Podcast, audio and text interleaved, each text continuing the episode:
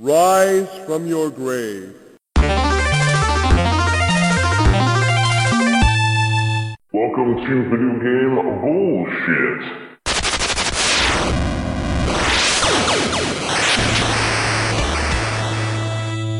I'm going to introduce you to my friends and some guest uh, speakers here with me. Uh, so I guess Mike, we'll start with you. Mike, um, say who you are. And, um, Yeah, sure. Uh, so I am Mike Levy. I go by Mike Tendo on YouTube. Uh, you can look up the channel. It's youtube.com forward slash dongle.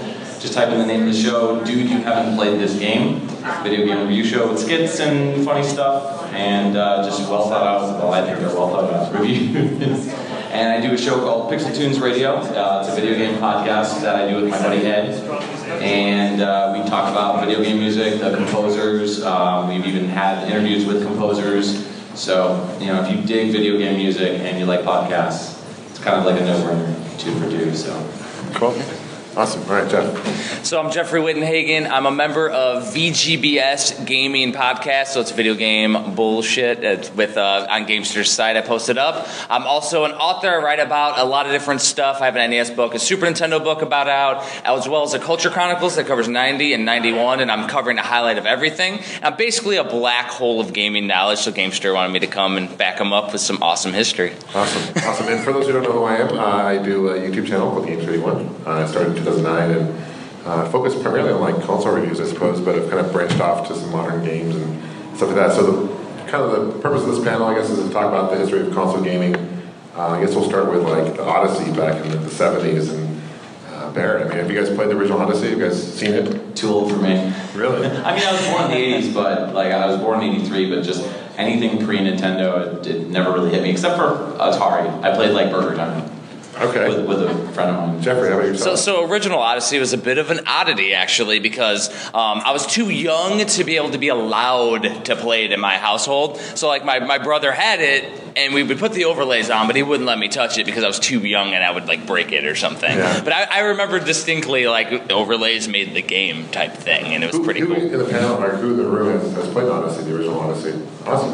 Who owns an Odyssey? Thanks, Yes. Kelly. That's nice. Okay. Uh, it's a, you know very known as the first console to come out. Uh, it's uh, the Bear is the guy who designed it. Um, Yeah, yeah, Ralph. Ralph Bear, uh, and uh, it's interesting. It's kind of like a Pong clone, I suppose. The controller that has like this panel controller. Mm-hmm. It's like it's like goes up like the arc of the Covenant from the, the Indiana Jones. Yeah. Like, and then there was a light, like there's like a ra- rifle for it, which is cool, like a light gun. Yeah. For it, that's pretty literal rare. like wood grain rifle. Like, That was looking at like that. way ahead of its time for sure. Absolutely. Everything I would bring back then. Well, I mean, had- Yeah, and you know between that and then you know skipping the '77 where the Atari 2600 came out, there were actually a handful of, of console, other consoles that came out. Uh, of course, you had like the Pong clones and stuff. Who has like Pong? Who's played Pong? yeah, like Okay, majority. the, Thanks. the, the Atari Pong, the Super Pong. You had all the different clones, and then you had like the little Telstars where they had like Yeah. the three different pieces on there with genres. Yeah. Uh, there, there's a, obviously there's a lot of other consoles like the Astro uh, Astrocade, uh, Yes. Valley that came out as well, which I actually I actually really like that system. Uh, And it's kind of overshadowed by the Atari 2600. But uh, who, who's ever played Astrocade or knows of that system? Valley. Okay, people know Valley, right? Valley, they made a lot of Valley Midway and stuff. But um, it's actually a pretty cool console. I love the controller. Like the controller looks like almost like a grip to a handgun, and it has like this knob on top where you can use it to move it and actually spin. So it's like kind of a really unique controller. It's like a And- little triangle yeah, like, top. the games yeah. look like almost like cassette tapes, but they're not. But they're like the size of a cassette tape. And uh, if you guys ever seen the movie Vacation with you know National Lampoon Vacation, Yeah. there's a scene where they're actually mapping where they go to Wally World, and that's actually an astrocade in that room. They're actually using an astrocade. to map. and, and all the cartridges are yellow and they're numbered, right? uh, some of, most of them are brown. Brown, I but think, like yeah, they're like they're all, they're all numbered. Actually, you Yeah. could like think of your Fairchild. I think of the Fairchild. oh Fairchild as well. Yeah, That's, Yes, those are cool. Those almost look like Those are uh, just- eight tracks, and like they put them in. and yes. The, the, the case opens up. It's like- And that's where the Astrocade, like the marketing's like similar to others, and it gets overshadowed constantly. Yeah, yeah, it's pretty cool. absolutely. The top comes out like a plastic top, and you can put the controllers in there. It's, it's uh, pretty unique. It has a numerical key pad. They like the wood grain. The, you know, old console like to do the wood grain look, the classic seventies and stuff. Yeah. But you know, of course, we have to move on to the Atari Twenty Six Hundred, which I'm sure many of you guys have played. It's a it's a great console, and it has been was supported for twenty years, which is Yeah. amazing. I mean, the library. I would love to see a. A book on the game that came out for 2600 because it would be like four times thicker than your book. I'm sure. Yeah, How do we like- do this? But- I mean, just the, the Atari 2600 and the Commodore 64 would be the two that I loathe doing. Yeah. Like, but I mean, I still someday. Who's to say? I mean, Yeah. might as well. It was really the first console that brought like the arcade games to to like the home console era, right? And, Mm-hmm. like you, know, you saw games like uh, Space Invaders, Absolute Frogger, Asteroids Fogger, uh, you know, Pac-Man. We'll kind of turn around and go that. But, but Miss Pac-Man was all right. Miss Pac-Man was good. Junior Pac-Man. And Junior was actually Pac-Man, really good. game. I really enjoyed that. Absolutely. So there's actually you know some good games for the cartridge designer. Actually, like and the homebrew market's still strong. A Oh lot yeah. of people We, I make- mean, we we're talking about the Sonic the Hedgehog and Super Mario Brothers clones that they've released recently, and like Princess Rescue is one of Yeah. the game like Atari, uh, Super Mario Brothers on Atari. Designer. Zippy the Porcupine. Yeah, so Sonic the it's not Hedgehog. bad, Sonic, Absolutely. Yeah, But, uh, absolutely. It's, it's a pretty amazing console, and, uh,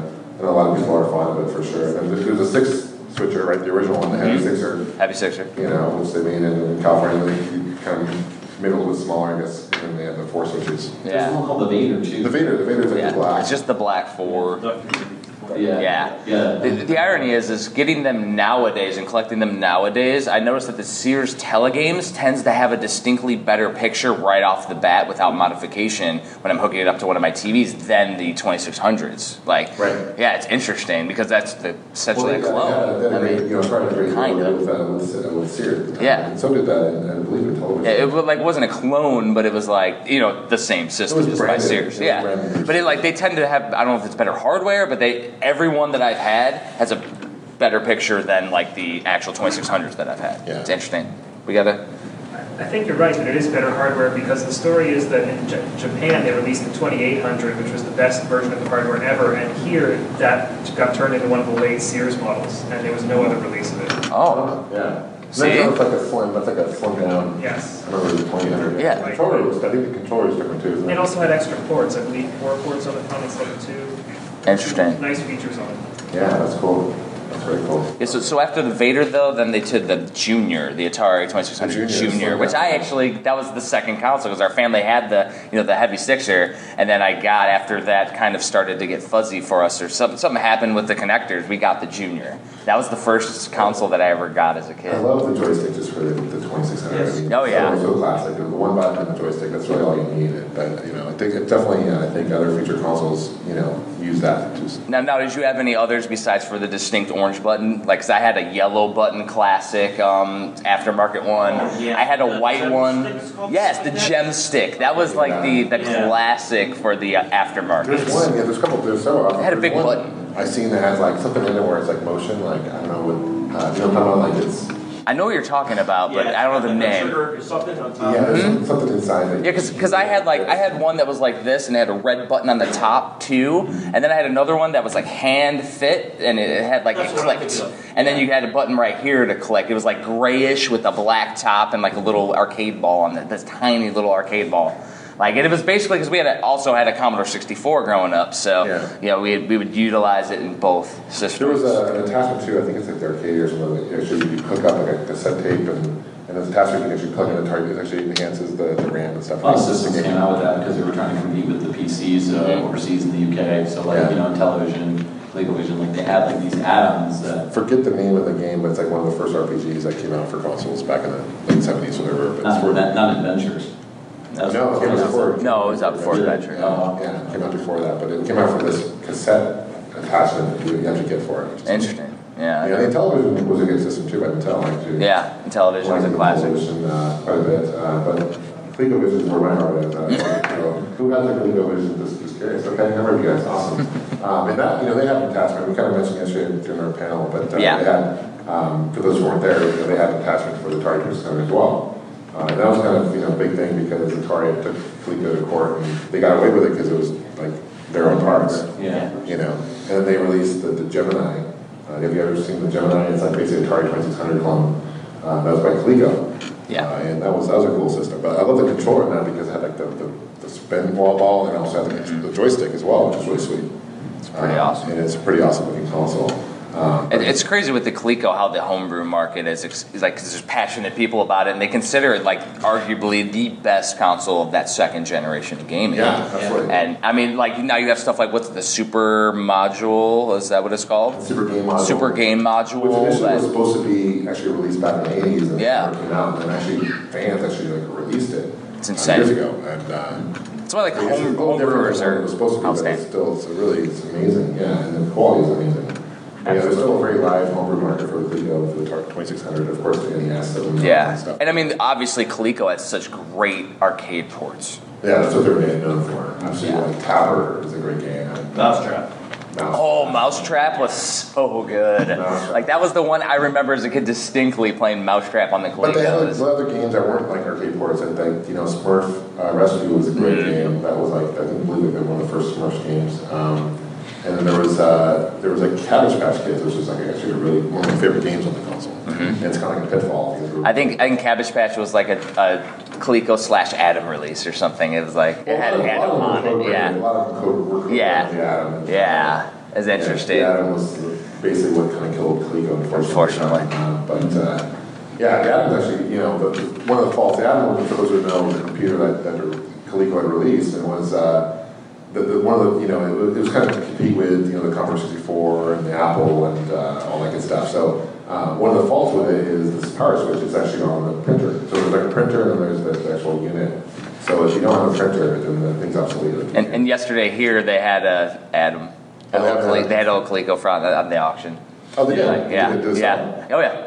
What, So, what is everything? Everything's sold. I think it was like over over hundred dollars. I Like, mean, they're, they're big. If you get in box, like the thing's like almost the size of the it was huge. I, I had to look on the back like, yep, there's the power switch on the printer. yeah. And like the cassette tape, so like if you turn on, if you have the cassette tape on it, like in the system, and you turn on it, it'll like erase the cassette tape, the data. It's, so like, And that obviously made a lot of people upset. So that was kind of a design flaw, but um, you know, it kind of bankrupted Coleco back in the day, unfortunately. It's Uh, insane.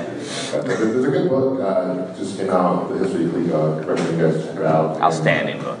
It's really well written, and Juan, uh, good friend of mine, wrote it, and uh, Chris, like you, you know, proofreading and stuff, but Chris is, uh, and, and uh, Yeah. they're part of the, you know, the trademark for Cleveland now, which is cool, so.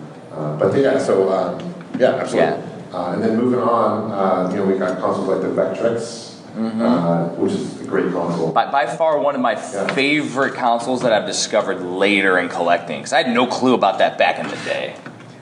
To say I obviously go back to the old, old days of Yeah. everything, but I have to give a shout out to something you kind of went right past. Oh, Yeah. Is the Odyssey 2.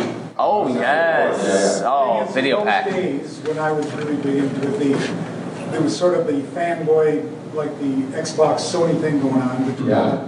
Magnavox Odyssey and the Atari. And the Magnavox was a better machine. It had analog control instead of Yeah. and it Mm-hmm. had a keyboard, it had all kinds of Yeah. stuff. Well, I think what killed it is, it was a Magnavox, and therefore, in those days, you had to go to a Magnavox TV This is store. how they market it, yeah. Yeah, it's so So the Interesting. reason Atari got ahead of them is they sold everywhere. And then Magnavox, if you didn't have a Magnavox TV, TV yeah, you're right. dealer in your town, you were not gonna get a Magnavox. They, they almost made it sound like if you didn't have a Magnavox TV, like. you Yeah. weren't on TV, like. But I'm- Yeah, they did. You, you call it an Odyssey, because by the words that come out, I Yeah. can't separate the two, it's a Magnavox Odyssey. Right. Yeah. And that's because you have to have Magnavox. And, I mean, and there's a pretty big homebrew community for the Odyssey. Yeah. Like, there's this game, uh, Cavity, that I got uh, that I reviewed for an old old magazine, and it was it's outstanding. I was like, holy cow! Like this is it was mind blowing. Like what they're pulling out of the Odyssey now, the I'm Magnavox glad you brought Odyssey. that up too, because that is a great console, and and they Yes. finally had a, a voice pack actually that came on the top. and Yep. That was really revolutionary. I mean, the whole console to have that, you know, that was really cool. Uh, games like Munchkin uh, were like straight up ripoffs of Pac-Man. Pirating. Abso- Yeah. absolutely. Casey Munchkin? Yeah, they yeah. couldn't- They couldn't get- get the rights to Pac-Man. They got so- sued. Yeah, and then so like they came out with like Munchkin Two, and it was like centipede, you're like a centipede, and it's kind of like just a whole joke and like eating Like- and all this stuff. So yeah, so it's a good console. And And that became the collector cartridge because they pulled them. Yeah. Yes. Because Atari won the lawsuit and they had to pull them, so it became like gold to get. Right, absolutely. And what I love about like the Odyssey too is if you have these games, like three or four of them that were actually like board games, so it's like you. Quest for the Ring. Uh, yeah, and like it's like it's a combination of like best of both worlds, the board games and Yeah. and video games, and brought it into the world of video games. which is I have, I have a great. few of those complete, and they're so cool to even display on a collection now Yeah. because yeah, It's a good- they have all the little pieces. You had a question? Yeah, you also skipped over the RCA Studio 2, which obviously Yeah. had a very short commercial Yes, life. Studio But Two. it is notable in that RCA actually made the chip, just like Fairchild made the chips in the Channel F. Mm-hmm. Yes. Um, and you mentioned that there were there was a legal clone, like the Gemini of the VCS. Actually, there were legal clones, I believe, or at least they were possible for every console prior to the NES. And the reason is that the chips were either not owned, not designed by the console maker, or RCA and Fairchild were selling the chips on the open market. They wanted to sell them for Oh, wow. raw use.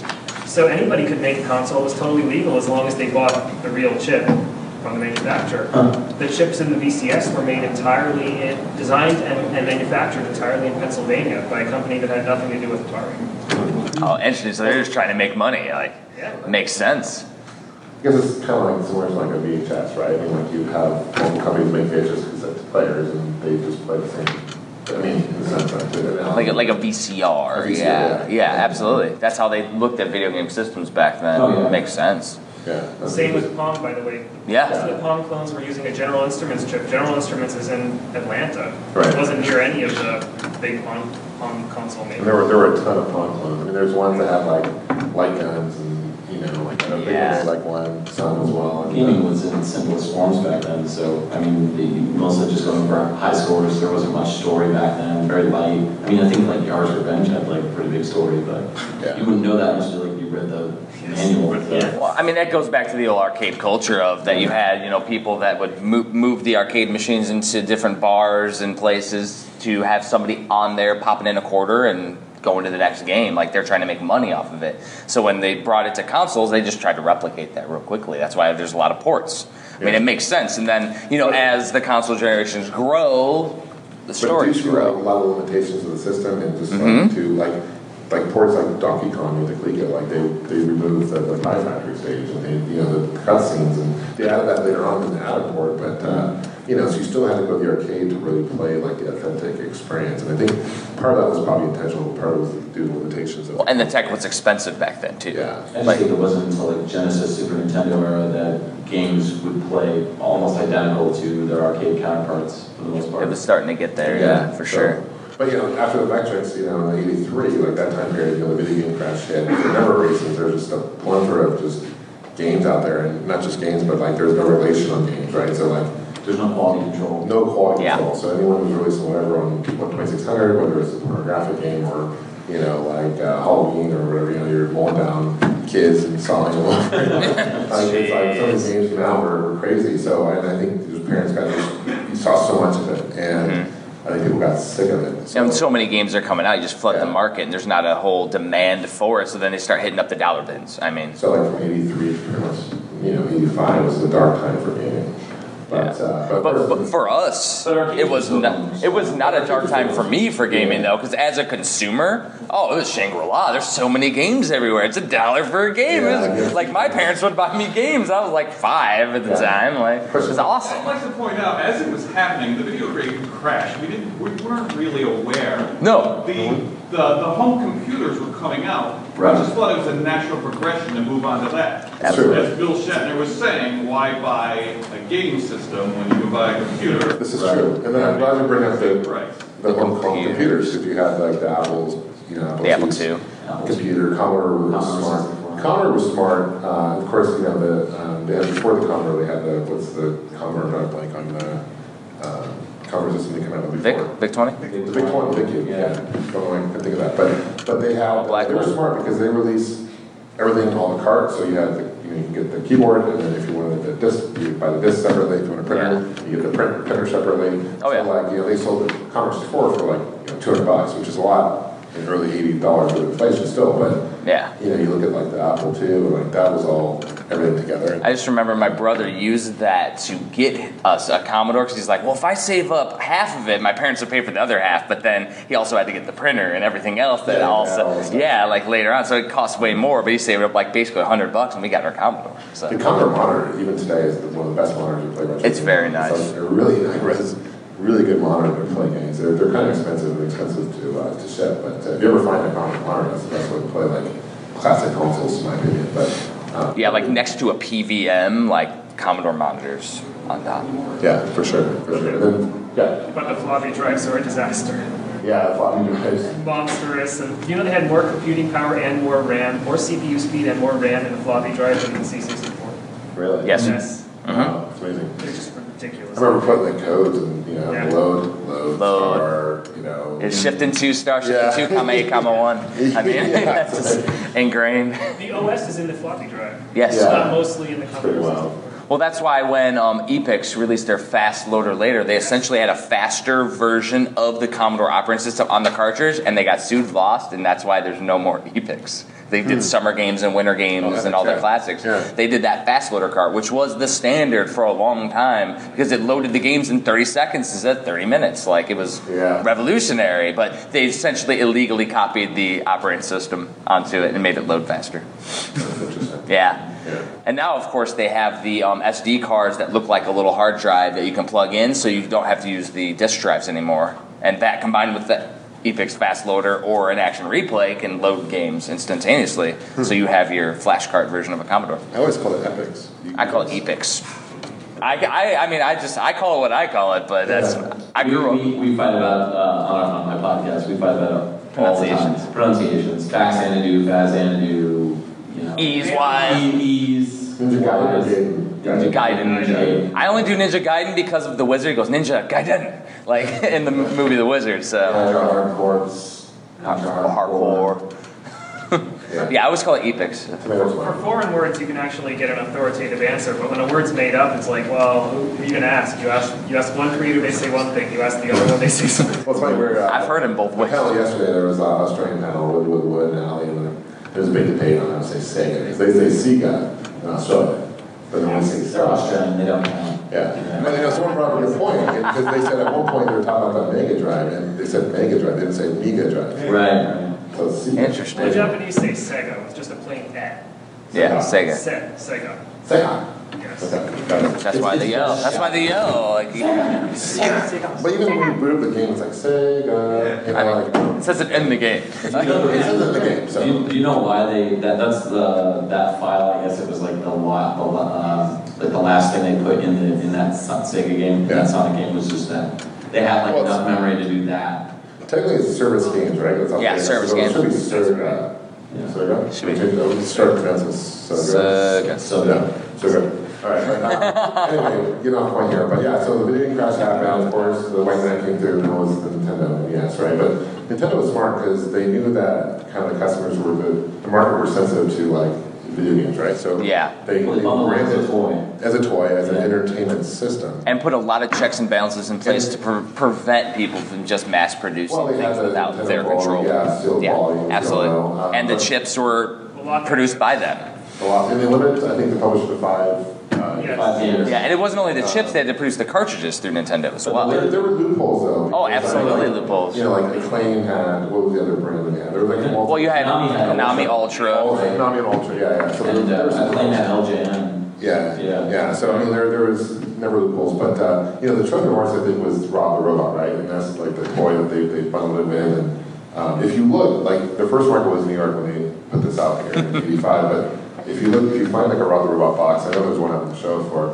Just Just Rob. um, that there's like a picture of the set, and it says like something like entertainment set, but the actual first release of the system doesn't have that picture. No, it's just Rob.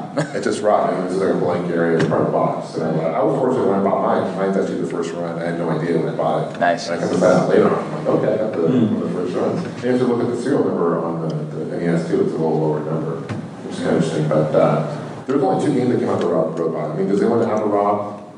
Yeah, it's kind of Yes, neat. people. You know, there's Doc Yeah, Todd. I've been gyro- Yeah. Yep. Yeah, it was, uh, And, and they have different title screens than the cartridge label, of course. Yeah, and it won't Ro- work on- robot. uh, It'll only work on like a tube TV, it won't work on a TV. Yeah. Just like a Leica won't work on a modern. Now, now there are some homebrews, some newer ones that use Rob. There's an 8-bit Xmas cart from 2015 where the Robs dance, and you can do like 20 Robs and they'll all dance to Christmas Oh, music. really? Yeah, it's hilarious. Like it actually has Rob on the title screen, and you put them in there, you press a button, and it flashes, and they all dance. That's cool. Like it's hilarious. It's, I mean, it actually works. Robs. Well, Yeah. I mean, there was a ton of, I mean, speaking of accessories for the NES, though, there's so many Yes. accessories. What were some of your guys that you like? I mean, I remember the Zapper probably the most. It's one of the most iconic. Yeah, it's probably the most iconic, but Have you seen that game? Speaking of homebrews, have you seen that like Russian roulette game? Oh, super Russian roulette where you, you have a shots around there, and if you lose, you take a shot. Like that's awesome. The, the rock and roll, that's, Rock and roller. yeah, rock and roll. Rock and roll. Yeah. I mean, the power pad was cool. Believe it or not, I had a U force growing up. Like Yeah. I actually had I did one. too. I still have one, but it And- doesn't, doesn't work. Yeah. It it works okay, but it's like it's awkward because So- you basically have to hover your arms Over. For over. those who don't know, U Force is like this little. Like, who made it? Like, who was like that? There's there's Uh, eight there's eight sensors. Was You it can, Acclaim? Was it a claim? Or Nolan Bradley? Was it Bradley, maybe? Uh, anyway, it was like this. but but it's like but there's Uh, eight sensors, Yeah. and you can lay it flat. You can lay it upward. There's a Yeah. little Top Gun style controller that the, there's little flippers, and they flip over when you hit the red buttons on the top, and you can move left right. There's a little power bar that you can play with Mike Tyson's Punch Out. That didn't work. yeah, none, of, the- none of the games worked for it. No, Um, yeah, and then the, of course the Power Glove, which is another. But another thing that's- I, I do know somebody that they said they can So beat bad. the original Ninja Gaiden with a U Force. That's, that's, And I was like, I need to see this. Lies and Like, metrics. I need to see this. He said he did a video on it, and I need to find it. Like, yeah, I'd yeah. like to see that. The, Interesting. the, uh, the, the big thing I, I really like is controllers. Um, how to controller, how to get a lot of different types of Yes. controllers. What's your What's your favorite? Well, my least control? favorite is the one made by Acclaim, which is the wireless. It was like kind of like the first foray into wireless Oh, I know what you're talking. controllers. Yeah. And um, it was, I believe it was a radio frequency based, it was like RF or something like that. So like, um, if, unless you were like right, right, right in line with it, if you, like my big thing was I wanted to play video games in my bed, in my room, under the covers. And so when I got this, I was like, this is gonna be amazing. Like I'm gonna be able to just like be snug, play some games. And I had, and my arms would get cold because they'd have to be like above the thing. I'm like, hey, you claim. So like that was the one that I, so, I no, no Bluetooth wanted. technology back then. Yeah. So like all the people that are like that, that don't remember that that maybe some of you were like too young like that. That was like the bane of my existence. So I would say my favorite third party is called the Bijou Zipper, and basically it's like the, The speaker? It's like the NES one. No, there's another version, Right. and the, it's like an NES one, but it's rounded corners, and it has these nice adjustable turbos on it, and it's outstanding. There is a Like version with a like speaker. Turbo 16 would have, like, Yeah, and there is a version with a little little plug, and you put Right. headphones in Yeah. that you can listen to. What's, it. what's the one like this? The advanced one, like this is joystick The one. NES Advantage. Yeah, advantage. Yeah. That's, Yeah. That's probably, But how did that work as far as the speaker goes? Because like if you plug it in, you plug it into the controller. In the It doesn't take- controller? it doesn't turn off the volume on the No, TV. th- there's an AV plug on the Right. controller that you put Oh. inside the NES, Okay. so that way it I mean, uses other, that. other really cool uh, peripherals would be like the, the uh, Miracle Piano was really cool. I don't Yes. just have a Miracle Piano, but it was basically a keyboard that you could hook up to your NES and teach you how to play. It, it literally does teach you pretty well because I have one. It, it works well. Now I've heard you play. You play now. Let's go. But let's do it. Let's go down. I think we're winning one on the floor. Let's let's do a concert. Over here, and play. That's Um, right. It's fine, but they did make versions for several home computers that work kind of better. Oh, absolutely. They did that Genesis version, and Genesis version. Well, the PC one is PC outstanding. The PC one, yeah, but I mean, still for an NES, so it's. Yeah, it's impressive. It's, it's Yeah. impressive, and that was by, uh, Tool, Tool uh, Works. Software tool work. Software Tool Works, uh, they did like the, the Mario's Missing, and the Mario, Mario Yes. Time Machine, and. And, and Rotorbund published the U-Force, but I, ha- I have serious doubts as to whether they developed it. Uh, Yeah. I don't think anyone wants to take claim to that. Yeah, no, nobody wants to, to claim this possibility for that That, the travesty. Master System came out after that, right? Or did it come out right before? So it came out a little bit afterwards, um, Because that was the Mark. Well, it's weird. Yeah, Yeah, it- it generally has a history of coming out. well, with like, systems. when we kind of skipped over the fifty-two hundred and. or 5200. 7800. Well, the 7800 came out Came later. after yeah, the the- NES. The 5200 is a good console by Atari too. It just the their biggest issue was uh, The it wasn't- controller. It wasn't. Yeah, the controller was always it doesn't work half the time, but uh, it wasn't backwards compatible initially. They did have an adapter where Mm-hmm. uh, you later on played 2600 games, but uh, it was basically like their home computer for a lot of games.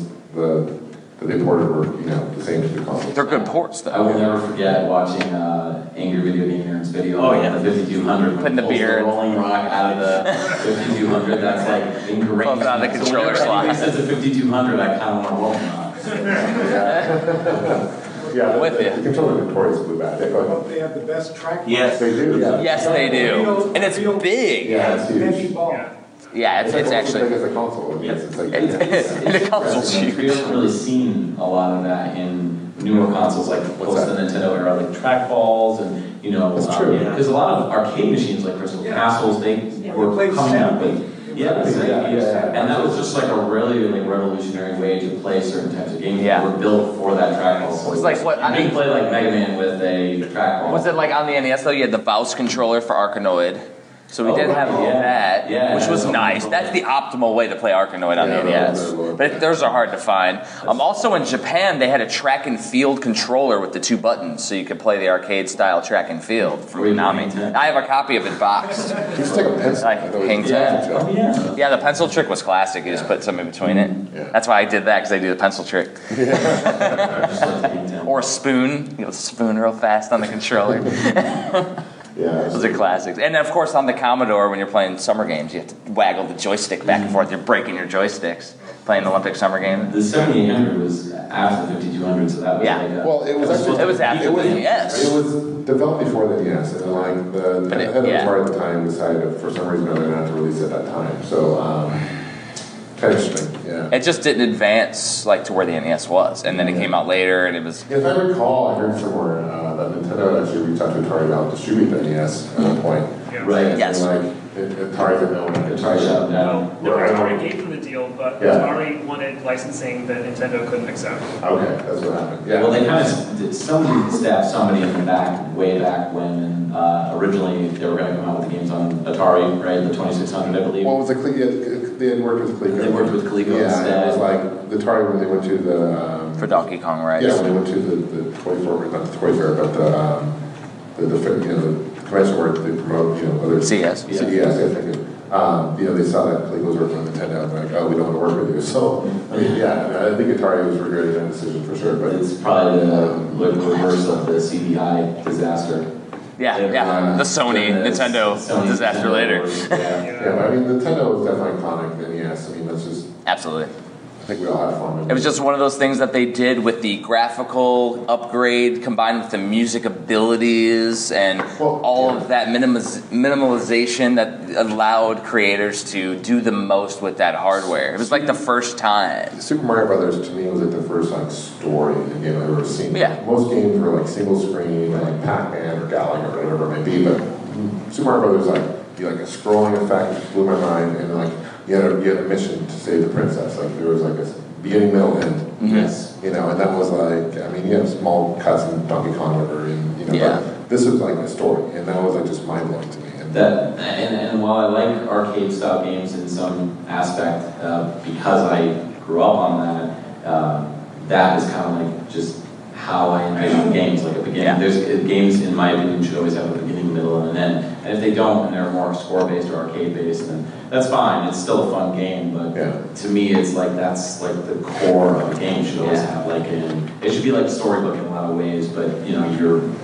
kind of the storyteller. I also, I also think like Nintendo's marketing was genius back then because like the commercials they drew you in they made you want to be a part of that world because they showed like little nuances that were in each game like Mario or Zelda or you know like and, and Metroid like they would just show you enough and then you just wanted to play them and get and then you got engrossed in it because it was something brand new that we never had as Yeah. gamers up to that point Those games, even to this day, are still influential on game developers, especially indie developers that are making games.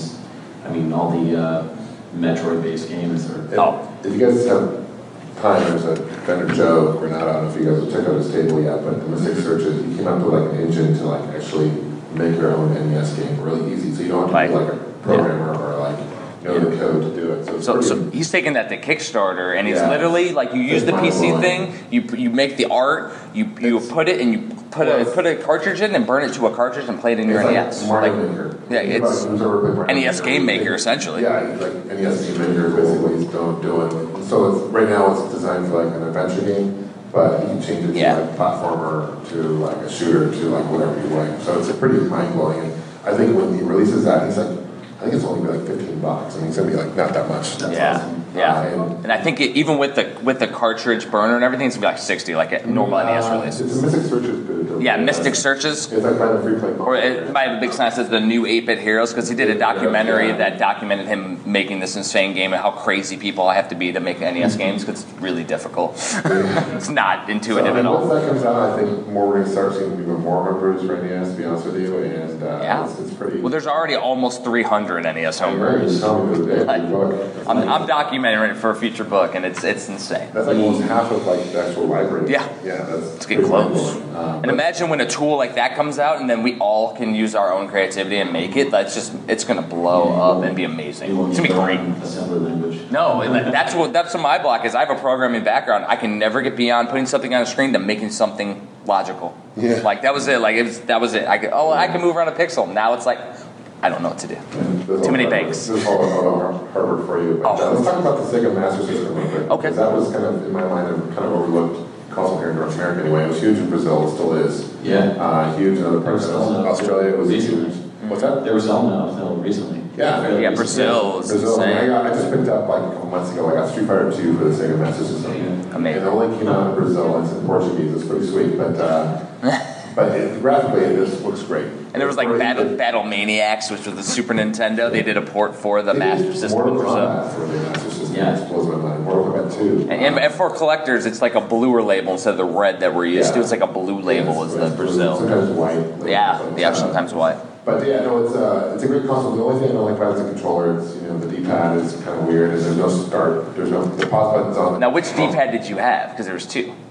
There was one with like a little arcade nub Oh, I in it, didn't have that. and then there's the flat one. I had the Flat. nub at first, and that, that's really bad. I don't like the little nub. It's removable. Yes, it is. Screw it in. Yeah, I never liked the nub. But then you have the hole, and it's like I, I didn't Oh, dig that's why I that. see the screw things. and stuff. Yes. Yeah. Yeah, I see that. Genesis controllers work, because I'm pretty sure with Power. Yeah. Yes, the, the, yeah, the Genesis controller will work. It's a, it's a something, yeah. The start button doesn't work still because it's on the system. Region free as well, like you- how games are Yeah. done. And Yeah. If you guys have like a game gear, if you grow up with game gear, most likely you can play these games because a lot of the games are ported over to the game gear. Mm-hmm. Well, and- and there's a really- Portable Sega Master System, essentially. Yeah, out there's a there. really good version of Ninja Gaiden on the Master System that was only released in PAL. It's like Ninja Gaiden 4, Well, essentially. Sega actually created that version. Yeah, it's really good. They, they have Really this app now for the Game Gear where you can actually play Sega Master System games on the Game Oh, Gear, that's which is cool. pretty sweet. That's amazing. Yeah, question.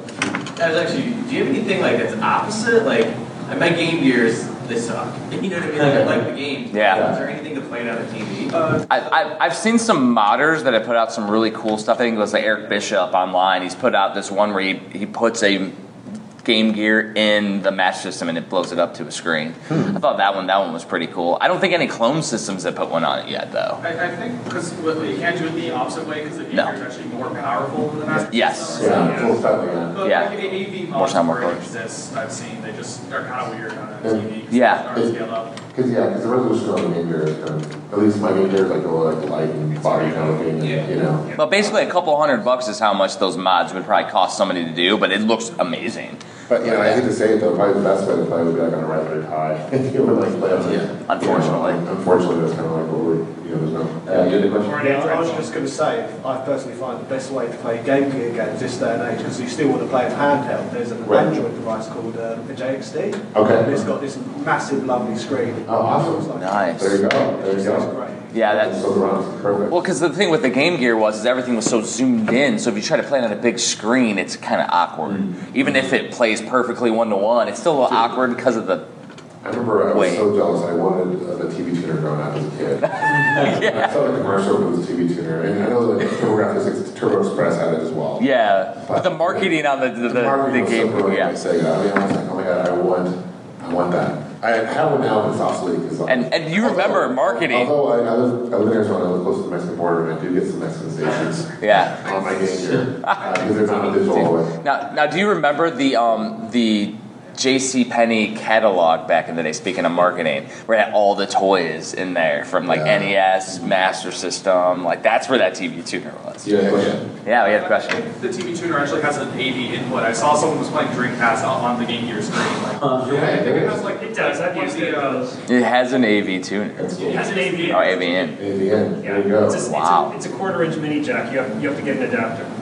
You can get one in a regular. So, so, so you can play NES on your. The Master System and the NES were different in terms of popularity depending on the region that you were from. So if you're from the UK, Brazil, like that, Australia, yeah, Australia, like any PAL regions, Sega had that like big time. I know this is like controversial because I know we have a lot of NES fans, myself included, sure. NES, E but like to me the Sigma system just was more powerful in regards to like this color. uh, Yes, you the know. colors popped. I will say colors, yes, it was a more colorful system, but some of the things that you can do with a Famicom specifically, in my opinion, blow the Sega Master System out of the water, specifically sound wise, because you can plug in uh, Famicom games, certain Famicom games had chips in them that were special chips that would uh, enhance audio, enhance visuals, various different things.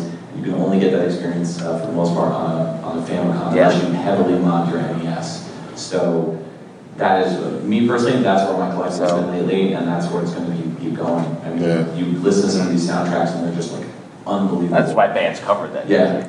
so like, you would get like FM music that you would normally hear, FM synth that you would normally hear in like a Genesis on like uh, a game like, uh, which I believe the only game was um, LeBron Point for uh, yeah. the Famicom. Fantastic soundtrack. But, Even Castlevania 3, which Oh, I- Had an, had an extra sound Which here channel. has a good soundtrack. Yeah. In Japan, you can, can you imagine double that many? Oh yes. Well, on, on our uh, VGM podcast, Basically Radio, we just did an episode of Akamaja Densetsu versus Castlevania 3. We compared these tracks back to back, and uh, we were seriously questioning how we felt about these songs uh, because we grew up on the Castlevania 3 soundtrack. Couldn't get over the rose-colored glasses. Yeah, no, well, no, a lot of the times we were saying that the, the Famicom version blew it out of the water, so. Yeah, makes But yeah, so personally, I think the, the Famicom specifically and the NES, especially later in down the line, because, I mean, they were making games up till about like ninety-three or so, ninety-three, ninety-four. Mm-hmm. For, for what's this? For the NES. Oh, yeah. Mm-hmm. Yeah, yeah, So, I mean, Some of these games that were coming out were just like, you compare it with the Master System, it's like night and day, but I think they did some really good conversions on the Master System. So, so Master System was most popular in UK, and you had you know the Nintendo in the US. Now in Japan, our upcoming system destroyed both of them in the 8-bit era. Oh, the PC, engine, which Yeah. is technically an 8-bit system, even though it was super powerful. You want to be that technical though, the television is 16. Yes, it is. yes, it is. that's, that's true. Being technical. Uh, yeah, I like the PC Engine TurboGrafx 16 a lot. Um, I think it's love that Oh, system. Very uh, overrated, underrated console here in North America for sure. Um, I, I didn't have one growing up, but my neighbor had one, and I would go to his place. We'd get Turbo uh, 16. Um, that just playing Bonk's Adventure Mm-hmm. and, and games like that. A lot of great shooters on the game too. Yeah, that was the classic system where there was. 90 is actually a really good game. Uh, Yeah, there's always like a kid in your neighborhood that had the turbo. I never had it, but I remember playing Tricky Kick back in the day too. For some reason, it's like never had that again. It's unfortunate. Card thing is a great way. and It's just a cool. Yeah. yeah. Go ahead. Question, comment. Oh, I'm from the UK. Yeah. I never had the PC engine or the turbo graphics. Yeah, it's I've unfortunate. always wanted to import Yeah. one, but I've never been sure which one to go for out of the two. I thought you were just American, you just were really good at We don't have accents, all we do lot do. We, we have we have weird American accents. Yeah. There we go. Uh, well, actually, they did release. I thought they, they released a power version. It was very limited. Um, it looks like it kind of looks like very rare. It's very rare. I It's think it's like- only got a, like literally a couple of games on. right, and it looked like a Turbo 16, but it's like gray and it's like says like I don't know it's called something different. But uh, Mm-hmm. I don't know, like James Chester. I don't know if you know his channel. Uh, Chester is on YouTube, but I know he has one. And he was showing a box, and it's like this is really. I don't even know if they have any games for it. Yeah. It's so obscure. It's called Shuttle, I think. Yeah. What's that? The shuttle? Well, the shuttle looks like like something from Star Trek. I think that's what you're thinking. Like it's like a Yeah. shuttle. So, so, so the one you're going to want to import though would be the like a Japanese PC Engine Duo R. That's like the one I have, and essentially there's an RX too, but the R has the best value. You can get it modded where it plays uh, both US and Japanese. The disc side of it, because that's a disc too, you want both. Uh, the disc side plays everything region free. Uh, Um, the PC Engine Duo R. That's the one I like. It's like it's a gray one with like purple. Um, yeah, and I have mine modded with the There's so region many different switch. versions of that console. And, and also the um, the little co- EverDrive, the Turbo EverDrive has a region switch on it Yeah, that's too. But the problem is on a CRT, you're going to deal with your your PAL hertz, so that's still going to be something you have to overcome. But if you get a professional video monitor, those automatically do the switching within Right. them. Some of them do, Yeah, so you because can get by- get by that. Most games, uh, well, almost all games in the US ran at 60 hertz on TVs versus 50 hertz in the UK. But there were some games, I believe, that wouldn't work, even with like adapters and all that stuff. Like there were certain games, like um, for the NES, that you couldn't play. Asterisk. Asterisk. Thank you, Ed. yeah, asterisk. Um, which you would get to a certain point in the game if you're playing it on the US system, and then boom, it would just shut off. If you guys ever played it, the one you got in Japan, the Super Graphics. Super. Yes. Super Graphics. Yeah, it has like one of the best ports of Dai Nakamura, like posting Like it looks like an engine. I mean, it looks like an engine. Like kind of the way it's designed, but it was successor to the PC engine. How many games are there? Six, seven? Yeah, it's tiny. Half a dozen games. And then there's like two uh, Darius like up ports that have better graphics There's, on them. uh, like uh, Golden Ghost came out for a port, and that was Yeah, one of the best. that's like ports. the best one. It's like the best port, and I have it, and it's a great, great console, but uh, very obscure. It's very the most exclusive, but the Duo R is what is what a practical gamer wants. It's, Yeah. it's got a reliable drive. If you get a, Du- the Duo is a great Yes. machine too, but it's drive filled. It's CD drive fills. And it has decent capacitors as well, because you have the capacitor issue with all of the NEC products, because they put cheaper ones on there and they leak. CD, speaking of CD, is that- that's one of the very first CD consoles that we had. Was, Right. Yes. Yeah, absolutely. Yeah, then came the Sega CD after that, shortly after that. But who could forget the FM Towns Marty?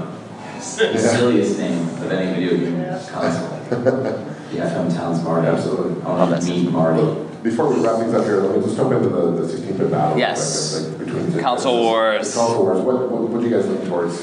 Back Oh, it's Nintendo. Super now, yeah, absolutely. I mean, nowadays when I look back on it, I was just my my parents were always buying me Nintendo systems because I always wanted Nintendo systems. So that's the way I went. But as I grew up and got older, and you know, I was in college and stuff, and I was playing games on emulators, I started discovering, you know, that I actually had a real strong love of uh, Genesis games. So now I'm not really a, a fanboy as much, but uh, I still love Nintendo. I still try to always get Nintendo. To me, it depends on the type, like what style game I'm interested in playing. So if I, if I, if I want to beat 'em up, I'll go with Genesis. Yes. You know, I mean, that's Streets of Rage, games like that. Uh, if I want like a sports title, I'll go with Genesis because like Joe Montana talking football, like that blew my mind. NHL 94. NHL 94. Yeah, yeah making over his head bleed. Mutant League Hockey. Absolutely. Um, but but if it came to like platformers or RPGs, Oh, Uh, So I was RPG Madden. RPG fighting games, uh, beat 'em ups. I would always go to Super NES.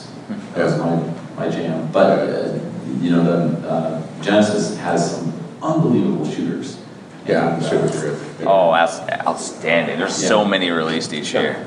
I think if you go handheld though, and you've got an uh-huh. option between using the Game Gear or the Nintendo, especially bearing in mind that the whole point of them is you can take them on the go. You're better off with the Game Gear because you can actually see that. If you're sat with sun, you can actually see what's on the screen, whereas Mm. with the Game Gear, you're sort of Yeah. yeah. Well, and you get about 15 minutes of gameplay with the game here. Like, its batteries are It's so gone. much different on the, the Game Boy compared to the Game Gear. And then I, one of my first handhelds I had, and it was uh, the Lynx, Atari Lynx. I got that when it first came out. So back There we go. I got a Model 2. Nice, dude. Uh, And, and then, of course, the Turbo Express came out in 90 as well. So, yeah. Which is the portable Turbo Graphics. But the Game Boy, So that might be a way to Game Boy play. is one of my favorite consoles. Uh, it's just a, I love the huge, great library. One of my favorite handhelds. uh, Yeah, yeah. Outstanding. the Game Boy player has pretty much like made any handhelds of that time and era like useless. Yeah, and like to your point that like you, it was a backlit, right? So you had to like kind of like use the light to you know, get a certain way to look at it. And they had I remember these uh, odd like Frankenstein attachments that you would add to it. oh yeah, the You know, color. Zane, do you remember the worm lights? Yes.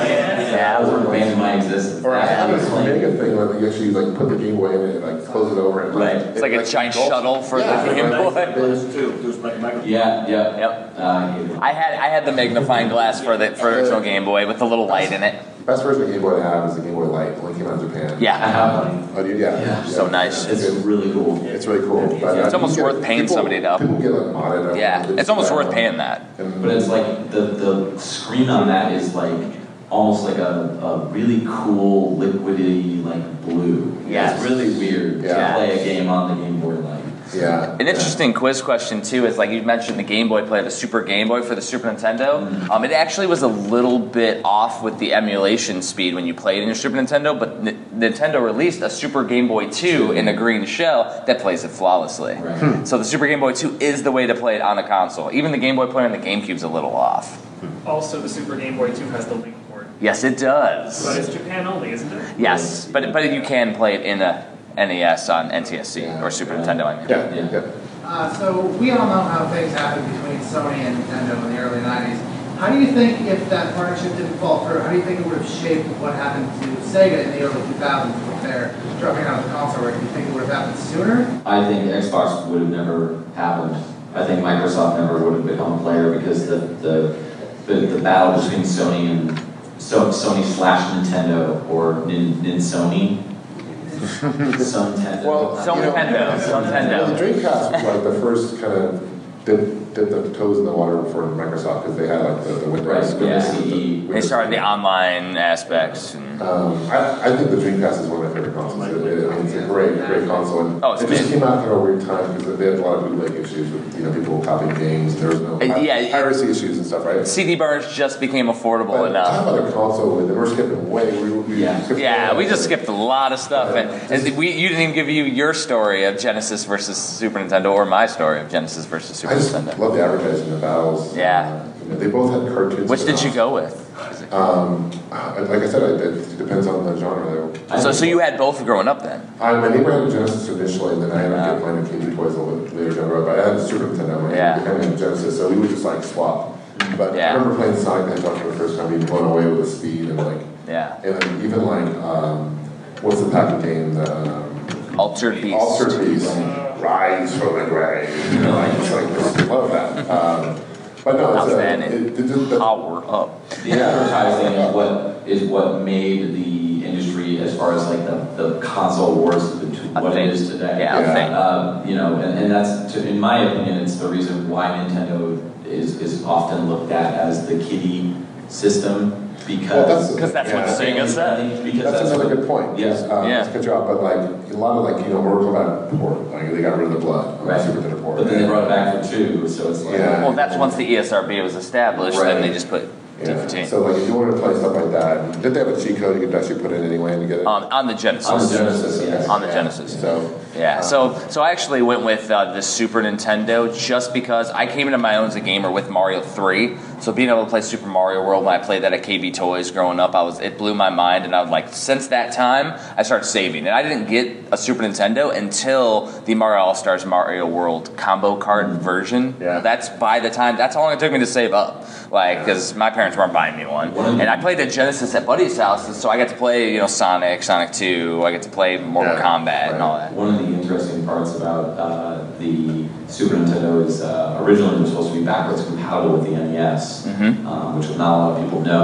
Um, the Genesis had the power adapter, which allowed you to plug it in, and it worked with almost every single Master System. Even the card games. Yeah, even the Hu Hu card. Yeah, my, yeah, my cards. Yeah, my cards. Yeah. Genesis kept adding stuff. You had the Sega CD, and then you had the 32X, and then you had like make a giant, a huge transformer. As they say, it was like the Genesis was on life support in a lot of ways, but the Genesis, the Genesis was the powerhouse, and you had all these other like attachments and things that were improving. And I think the Sega CD gets a really bad rap. I think it's actually a really excellent system, and the 32X If you put a Genesis game in the 32X, it looks way better than it does on the Genesis. There are games that were made for both 32X and Sega CD, right? Right, yeah. There's like a firefighting one, like a Fahrenheit or something. Corpse Killer, Yeah, there was also uh, the ability for Genesis games to utilize the Sega CD for music, and Pure Solar, the homebrew that was released Yeah, recently, yeah. Right. utilizes a CD soundtrack with the Genesis really- cartridge, and it's that's really cool. outstanding. Uh-huh. and that was available back in the day. They just used it. They were the first one to yeah, use it. Yeah. But the backwards compatibility for the NES or for the Super E NES, there was supposed to be backwards compatibility, and uh, I guess one of the the head of Nintendo at the time, uh, Yamaguchi-san, was like, "I want this feature because Sega has it. We need it. It has to happen." And essentially, they were like, the, engine, the designers came back and they were like, "All right, we can do it. But it's going to cost." On average, about seventy dollars on top of the price point per system. Yeah. So I think the Super Nintendo launched at what, like 200? So you're talking 270 dollars back in the day in the 90s. Forget it. Nobody was gonna do that. Yeah, no. We've got a few more minutes before we wrap up. Any questions? We just want to make sure we address before we. As far as that compatibility story, the thing they couldn't replicate was the timing. And that's been the case for a lot of consoles since. You can get maybe 70% compatibility with a reasonable effort, but customers are going to you know, crucify the, the vendor if the last 30% doesn't work, and so they decide not to sell it. So you can actually run Super Mario Brothers 1, at least, and a lot of the black box games on a Super Famicom. Um, if you have like a copier or a flash card from, you know, even a copier from the 80s, you can do minor modifications on the ROM, um, and it'll run. Yeah, there, there's some ROMs out there That's- that that's run. cool. Good to know. That's cool. Interesting. Awesome question. The way the power-based converter works is actually there's no hardware inside of it. Just the original, the Genesis Model One and I believe the Model Two actually have some of the chips of the. Uh, Yeah. Right, right. Yes. The Genesis 3 does not though, because I think it was made by um, a different company, right? Yeah, and there's some Master System games that, uh, I I think it's like if you modify the Master System, there's a way to modify it so it plays through like FM, almost like it, the audio sounds like it's coming right out of Genesis for a lot of games. Yeah. Yeah. Okay, cool. Uh, before I guess, before we wrap up, you guys want to say where people can find you? Yeah, so um, again, I go by Mike Tendo on YouTube or youtube.com forward slash dongold. Uh, if you just again type in, uh, dude, you haven't played this game, uh, it's a video game review show where uh, we- there's skits and it's a very silly, fun show, but very informative. Uh, mostly do old school stuff NES, Super Nintendo, Genesis. Um, handheld, I just did a, a bunch of Tomb Raider games for the uh, original Game Boy. Um, and, you know, we have actors come in, and you know, it's a, it's a whole big, huge unnecessary production. Um, Nothing we also wrong do- with that. Yeah, it's a lot of fun. We have, we have a good time. Do. Uh, I also do a podcast with my friend Ed back there, uh, Pixel Tunes Radio. You can check it out at pixeltunesradio.com. It's a video game music podcast where we talk about the composers, talk about the games, and uh, we also have little skits in between too, like goofy commercials. So uh, it's, a, it's a lot of fun. It's like That's great. PG, thir- PG-13 so I can't really listen to it around the youngsters, but not a lot, of- not a ton of swearing or anything like that. Very heavy innuendos. but it's a lot of fun. Average run time is like an hour and a half to two hours. Nice. So, since my name is Jeffrey Wittenhagen, my website is hagensalley.com. Um, that's where you can find all my books and everything, and I have some articles up there too, some crazy stuff about twin galaxies because I have a history with them too. Um, as- records too. Oh yeah, Super Punch Out. Um, also Enigma Two, if you know what Enigma Two is. Congrats. Uh, not too many people do. Um, also, I do VGBS podcast. VGBSpodcast.com takes you to HagensAlley.com, so that works. Um, and my books are available here at the convention. There's a big white flag in the middle. I'm like right there. I have some of my books available for sale: Complete NES and 90 and 91 Culture Chronicles. And you're working on a Super Nintendo, should be out soon. Uh, Super Nintendo one's with the printer, so I'll have it in two weeks, but it's available for pre order on my website as well. It takes you to a backer kit where you can pre order and get crazy leather covers that I have one on display of. So I got some cool stuff. It's really cool, and, and a bunch of us wrote for the, Oh, yeah. Mm-hmm. for the book too. Games around both wrote for the book. Absolutely. So it's good times. I'm everywhere on the interwebs. Uh, Yes, it uh, is. probably prim- most people know me, I guess, as Game31, so I'm on YouTube and Google it, I'm on Facebook and Twitter, all that good stuff. Uh, At games31.com. Game31.com, which is what you guys contribute to. I appreciate that. Podcast was up there. Uh, there were other great shows on there too. Uh, it's just a community site, so check that out. Um, I'm a huge Star Wars fan, so I'm, I'm a Star Wars N77 show that I do Star Wars reviews and um, I have a SW977 is my website for that.